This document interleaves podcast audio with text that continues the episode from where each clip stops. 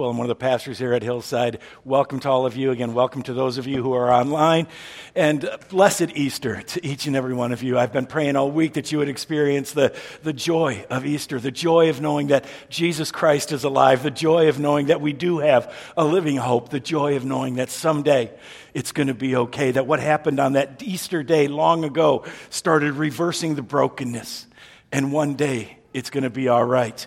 I want to start this morning with a, with a question that I was asked a, a long time ago, back when I was still in school. So we're talking over 30 years ago. When I was still in seminary, I worked at Pine Rest just down the excuse me, just down the road here.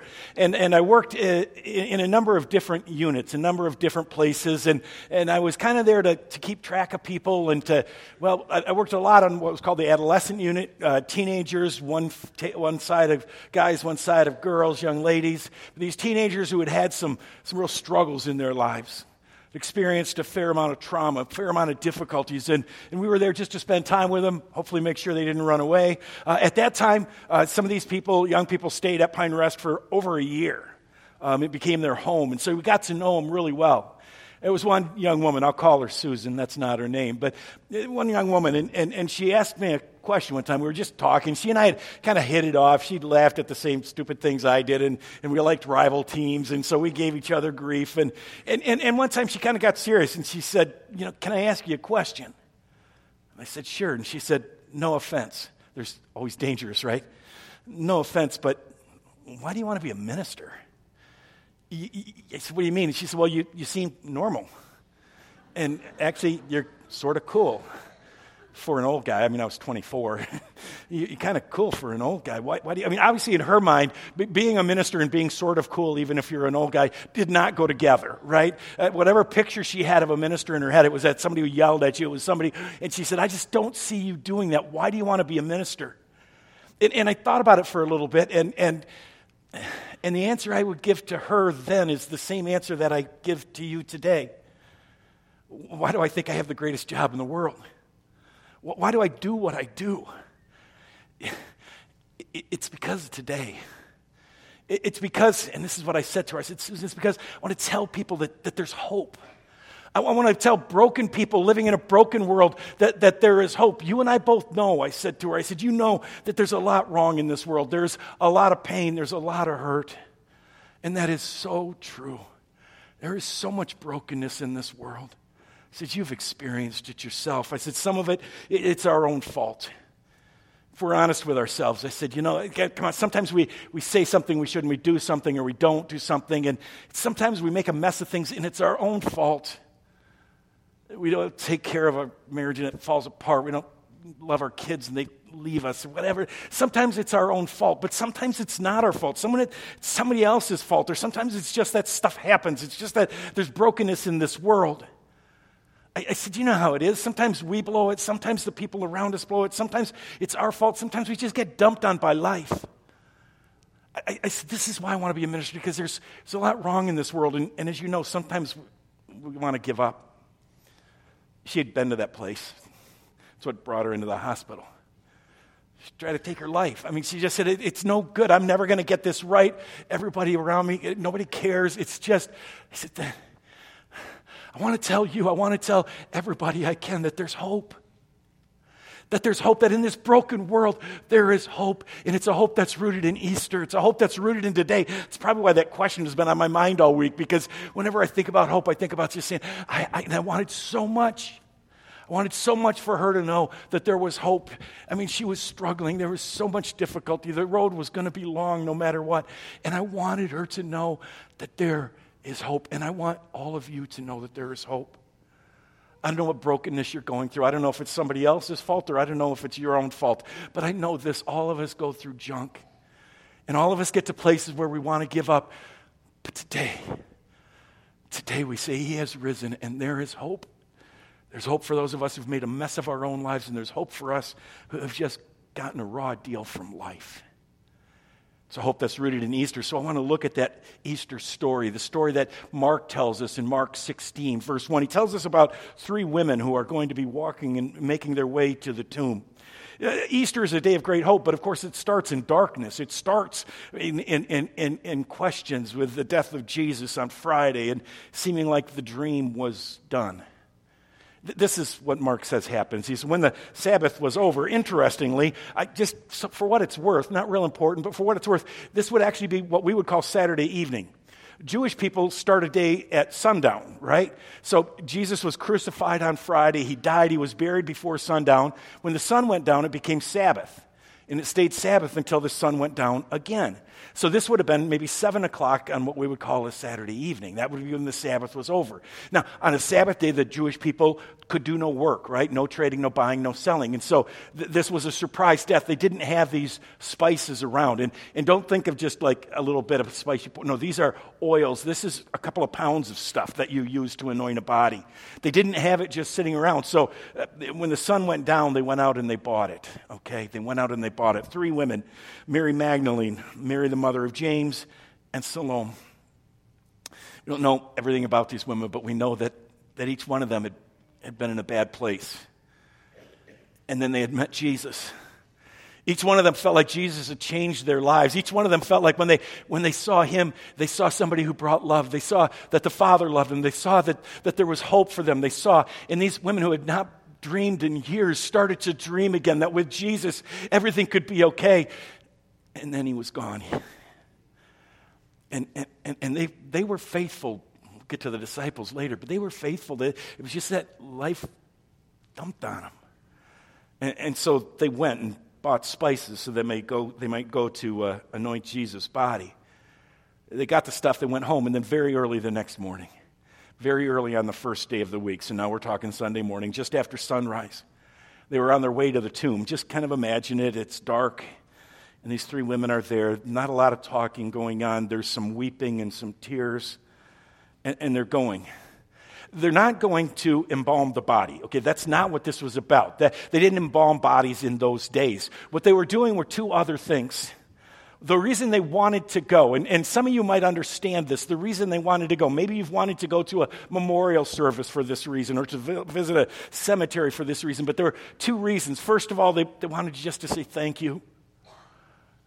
They wanted to say thank you to this one who had changed their lives. They wanted to say thank you to this one who had given them hope. This was not embalming, it was an act of, of love and adoration. They wanted to say thank you. They also wanted to say goodbye. Wanted to say goodbye to his body, to those hands and arms that had held them as they wept, to that body that had meant so much to them, to that person who'd been so important. They wanted to say goodbye to his body, but they also wanted to say goodbye to their dreams. This was it. It was enough, okay? We've all had that, right? Fool me once, shame on me. Fool on you, fool me twice, shame on me. I'm not going to get burned again, right? I'm not going to do this. And I would imagine each one of these women was just saying, okay, it's true. Everything ends bad it's true, it all goes south. And so they were going to say goodbye to their hopes. They were going to say goodbye to their dreams. As they get closer, they realize that life is going to, is going to punch them in the gut again. Because there was a stone in front of the tomb, and they asked each other, Who will roll the stone away from the entrance of the tomb? Tombs weren't built down, they were built into caves like this. And, and, and, and they had been there when Jesus, uh, Joseph Arimathea, had, had taken the body of Jesus and they'd put it in this tomb, a tomb, something like this. This isn't the one. But that stone there, right there, that one, they would roll that in front of the tomb. It weighed a couple of tons, okay? So it was not something that they could have moved themselves the guys, the disciples, are nowhere to be found. And the stone is in front of it. We know that Mark said. Then Joseph rolled a stone against the entrance of the tomb. So they're coming closer and they're thinking, we're not even going to be able to do this. But when they get there, it's, they saw that the stone, which was very large, had, had been rolled away. I, I would imagine they didn't know exactly what to do with this, right? Is this good news that somebody anticipated this? They, they can now go in? Or is this bad news? Is somebody messing around with them, right? I mean, what, what, what exactly is going on? They're not very sure about it. I don't know if somebody stole about it, what it is. They just don't know. I, I love something that an old British monk said. You can quote the Venerable Bede, okay? I mean, 1300 years ago, okay? He was preaching and he said, Friends, friends, you need to know something. He said the stone was rolled back not to let Jesus out. He could have gotten out on his own. It was not to let Jesus out, it was to let the women in. And I love that thought the stone was rolled away so the women could go in. And so they, do that. Inside, it would have looked something like this. There would have been a place to lay a body, and that body would be anointed in, in, in the spices, and the body would decay. And then there would be a place as well, an ossuary to put the bones. And they would go in there, crawl through that kind of opening. You saw that it was fairly small. And so they entered the tomb. And as they entered the tomb, they realized that it was, uh, well, there was no body. There was no, no body there. Instead, they saw a young man dressed in a white robe sitting on the right side. For some reason this week, I kind of got obsessed with this guy. For some reason this week, I, I, was thinking a lot about him. And, and, and I want you to just stop because, I, you know, I, I, imagine what it was like for him. He was an angel. Okay, let me just tell you. We, we know that. This is the way Mark talked about that. This is the way others talk about it. But this is an angel. And, and angels have emotions, all right? They, they have joy, they have sorrow. Angels have. And I was just thinking what it would be like for him. And I imagine, going back, just think about this with me. We didn't know exactly how it happened, but it was probably kind of like this. This is, we'll just call him Michael, okay? We don't know if it was Archangel Michael, but let's say it's Michael, okay? Michael is there. He's up in heaven on, on Good Friday, uh, Good Thursday, even the betrayal and the arrest and, and, and the trial and the beatings and the whipping and the spitting and the mocking. And then God's Son. I mean, he, he was probably in the presence of God. Imagine what that would have been like to be in the presence of God as his own son is on the cross and as his own son cries out, My God, my God, why have you forsaken me? And the tears, I imagine, are just streaming down the face of the Father because he knows that if he rescues him, then we're all lost. And, and, and he's there in that brokenness and that sadness. And, and then the silence as Jesus is taken down and put in the tomb. And I would imagine everybody is just stunned. All the angels around the Father are stunned. And, and then just, I don't know how it happened, but imagine Father saying, Michael, come here. Come here. Michael comes over and says, Yes, sir. The father says, Hey, I'm going to raise him from the dead. Michael says, Can you do that? Is that allowed? Other, he says, yes, if a willing sacrifice, this is what it's about. If a willing sacrifice gives his life and he's innocent, then, then I get him back. I get to claim him back, and all of death is going to be undone, and it's all going to start going backwards, and it's all going to get better. Michael, this is what I'm going to do. And Michael's like, Dude, that's fantastic. Oh, you don't give the father a high five, but I mean, maybe you do. Anyway, Michael's all excited about this, and then, and then the father says, Okay, but here's the deal. See, he's going to rise from the dead. He's going to go get his body, and then he's going to go out, and, and three women are going to come to the tomb. These three women are going to come to the tomb, and uh, I want you to tell them that he's risen.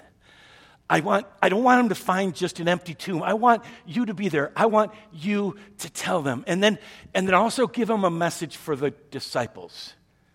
And, and, he told Michael what it was. We'll look at that in a minute. But I, so I just imagine that, okay? I mean, again, at some point, Michael had to get these orders from the father, right? At some point, something like that had to happen. And I imagine being in Michael's shoes. On the one hand, I mean, he is just so excited. He gets, get the, the, the news that changes the world, great news that Jesus is alive, that he is risen from the dead. But he also realizes how, how hard it is going to be to communicate something like that Uh, there are at least two things that are against him. I mean, the, the, the people he's going to tell, the women uh, he's going to tell, first of all, they're, they're going to be scared basically to death of him.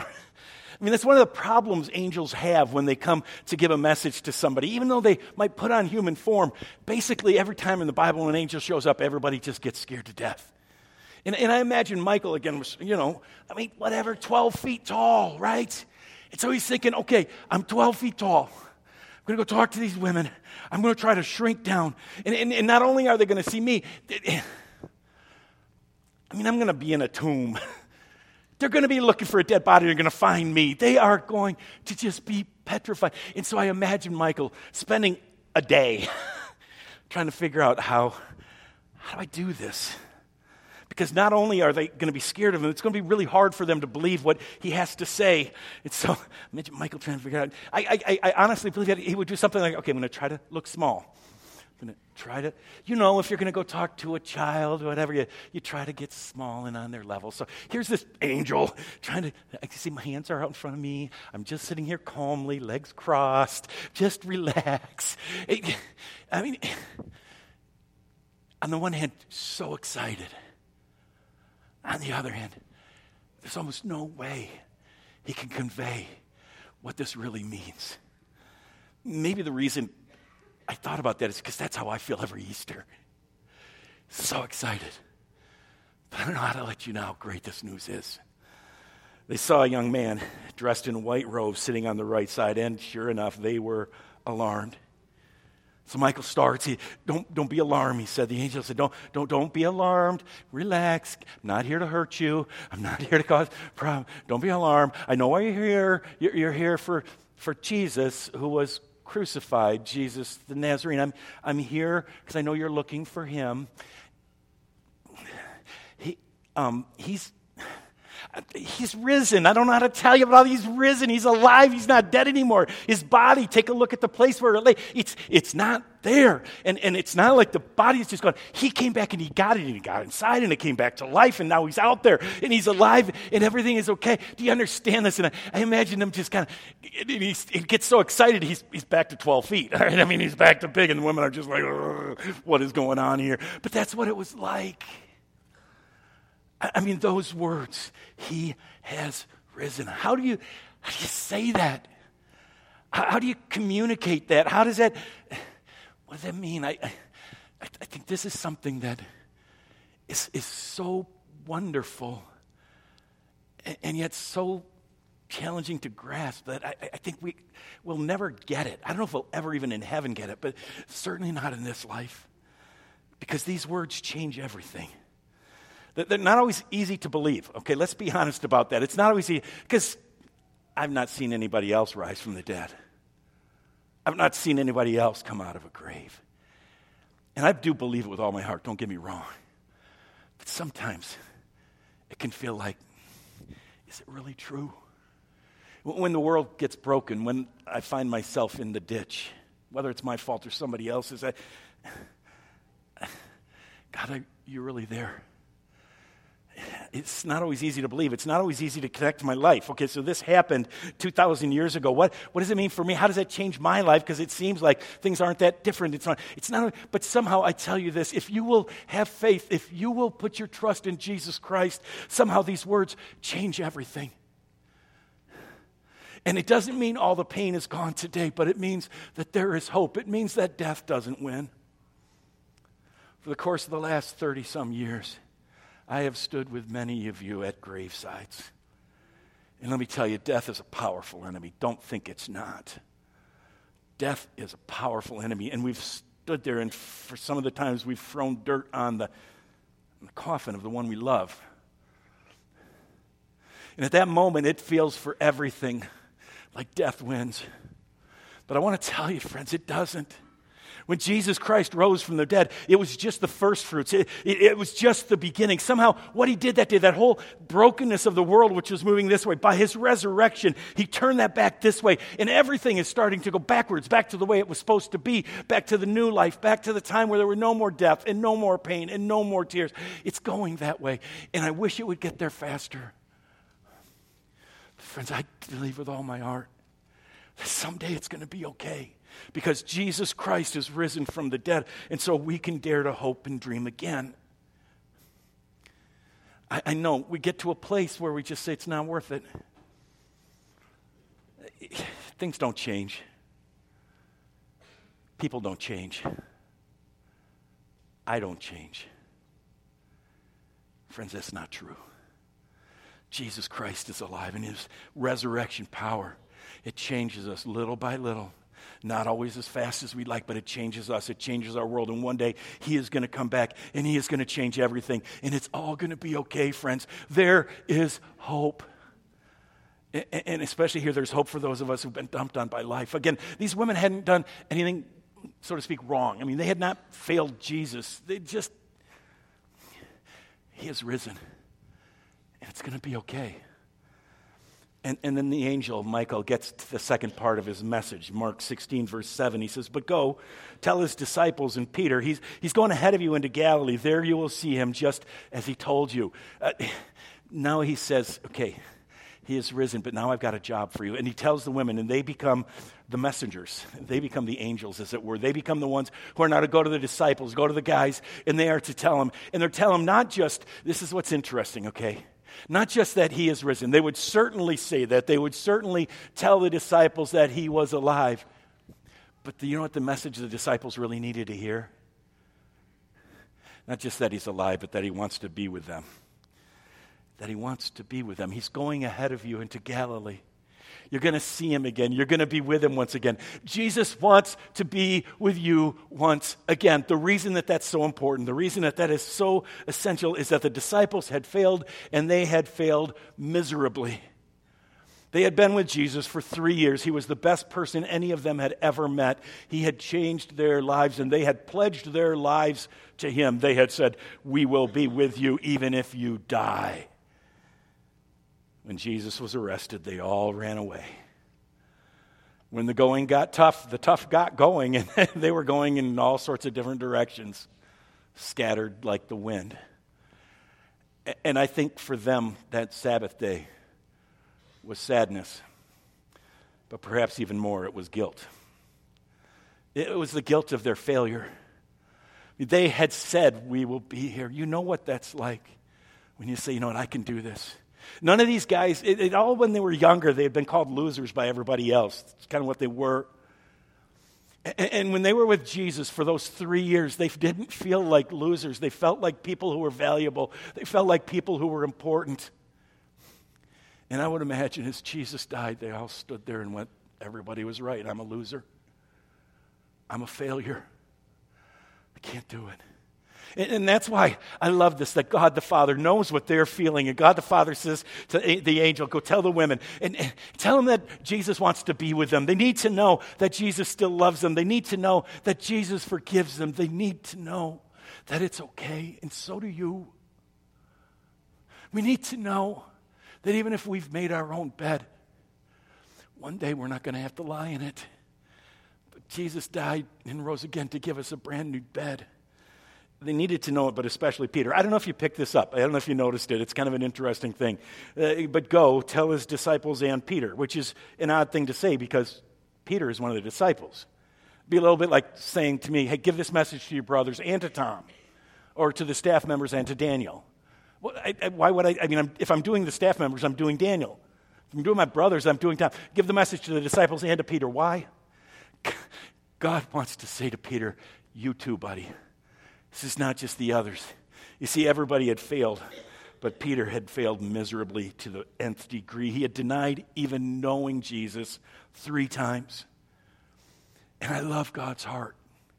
This is what I want to tell you about. This is why I do what I do. This is why I have the best job in the world. Because God sees Peter, and who's especially broken, because he has blown it in an especially deep way.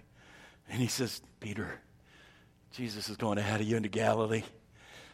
There you'll see him there you'll have the opportunity to be one. And, and, and Jesus wants to be with you. And, and there's hope for those of us who have failed.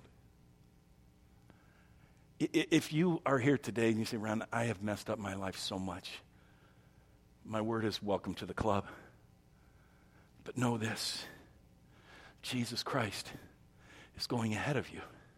Jesus Christ not only rose again, not only paid for your sin, but he wants to be with you. He wants to use you. He wants to work in you. He loves you. And so those two things, those two things are the Easter's, the angel's Easter message of hope. And, and that's what I want to say to you today. And that's what I wanted to say to Susan on that day so long ago, that he has risen and, and, and there's hope for those of us who've been dumped on by life. I don't know what it is for you. I don't know if you're facing the death of a loved one, if you've had it, if it's coming, whatever it is. I don't know. But I know this death doesn't win. I know this one day it's all going to be made right. There is hope for those of us who have been dumped on, and He is going ahead of you. There is hope for those of us who have failed. It's an amazing message. It is just an absolutely amazing message. but it's hard to believe. You know, it would be interesting. Mark is way too honest. If I were writing the gospel, I don't know if I could be this honest. Because he tells us what happened with the women. I mean, you'd think that they'd be like, yeah, hallelujah, and sing like we did, right? This is how the gospel of Mark ends. This is what they do. Look at this Mark 16, verse 8. Trembling and bewildered, the women went out and fled from the tomb. Trembling and bewildered, they ran away. They said nothing to anyone because they were afraid. It's so big and it's so good. Now, eventually they got over it. I mean, it wasn't long before they were running to the disciples and they were saying, you know what, it's true. I dare to believe it. But, but friends, this is, that's, that's why I, like I say, I imagine what it was like for Michael to just say, I wish I could somehow make you believe this. Because in this broken world, and as you're broken yourself, there is good news. There is hope. Jesus Christ is alive, and He wants to be with you, and He forgives all your sins. And one day, friends, it is going to be so awesome. So, why do you want to be a minister? Whoops, hold on. There we go. Why do you want to be a minister? Because, friends, there is hope. That's why I got the best job in the world. Brothers who are car dealers, they don't stand a chance. They give you a great deal on a Chevy or a Toyota, but I can tell you this, man. Jesus Christ is alive. And, and, and, there's hope, friends. There's hope for those of us who have failed, for those who have been dumped on by life. There is hope. Jesus is alive, and he wants to be with us. Let's pray. Father,